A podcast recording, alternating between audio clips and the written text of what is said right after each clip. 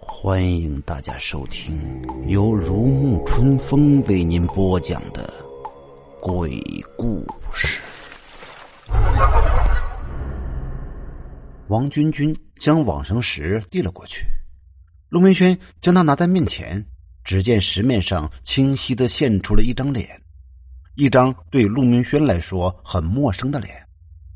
他叫何文修，是你的前世。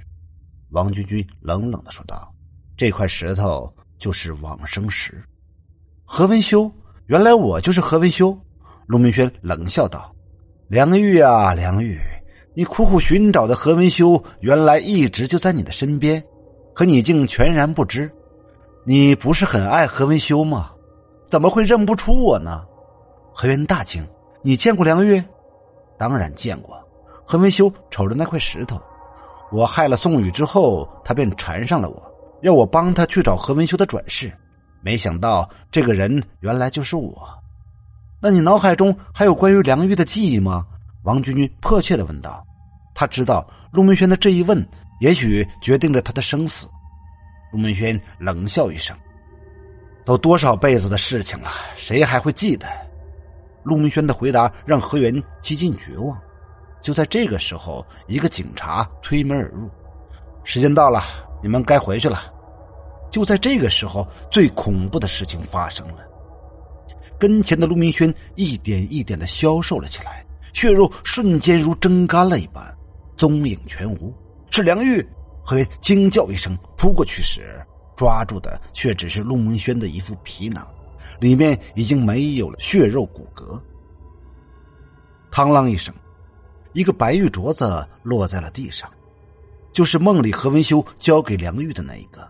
它稳稳的落在地上，洁白莹亮，一尘不染。王君君俯下身子。拾起玉镯道：“梁玉走了，为什么？他不是应该更恨了吗？”何元不解的问道。王君君摇了摇头：“爱都散尽了，哪里还会有恨？梁玉之所以会出来作乱，便是何文修死前的一丝悔意给了他希望，让他以为何文修一直都是深爱着他的。可他却无法原谅何文修对他的背叛，以及后人对他的所作所为。”所以，便这么爱恨交织的熬了八百年。如今，他得到答案了。一个负心如斯的人，再也不值得他做任何事情了。何源走出警察局，忽然觉得好累。一切真的已经结束了吗？会不会又是一场梦呢？但校园里却真的安静了下来，再也没有这种嗜血案子。日子又开始百无聊赖。王君君转学走了，他泄露了漠北王家的身份，自然要换一个地方。何源苦笑一声，其实他是不会泄露他的身份的。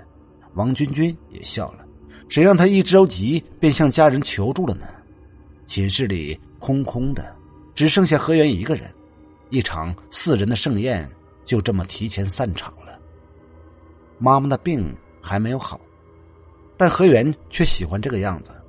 他终于明白妈妈为什么要那么拼命的挣钱，他是在逃避痛苦，也是在发泄自己的怨恨。现在的妈妈像一个孩子一样无忧无虑，何元心里很欣慰。那一日，学校里收到了一笔匿名者捐赠的钱，那人指明要将钱给何元用，何元却拒绝了。他当然知道钱是谁送的，人都走了，还要钱干什么？他是不是也像妈妈一样恨那个人呢？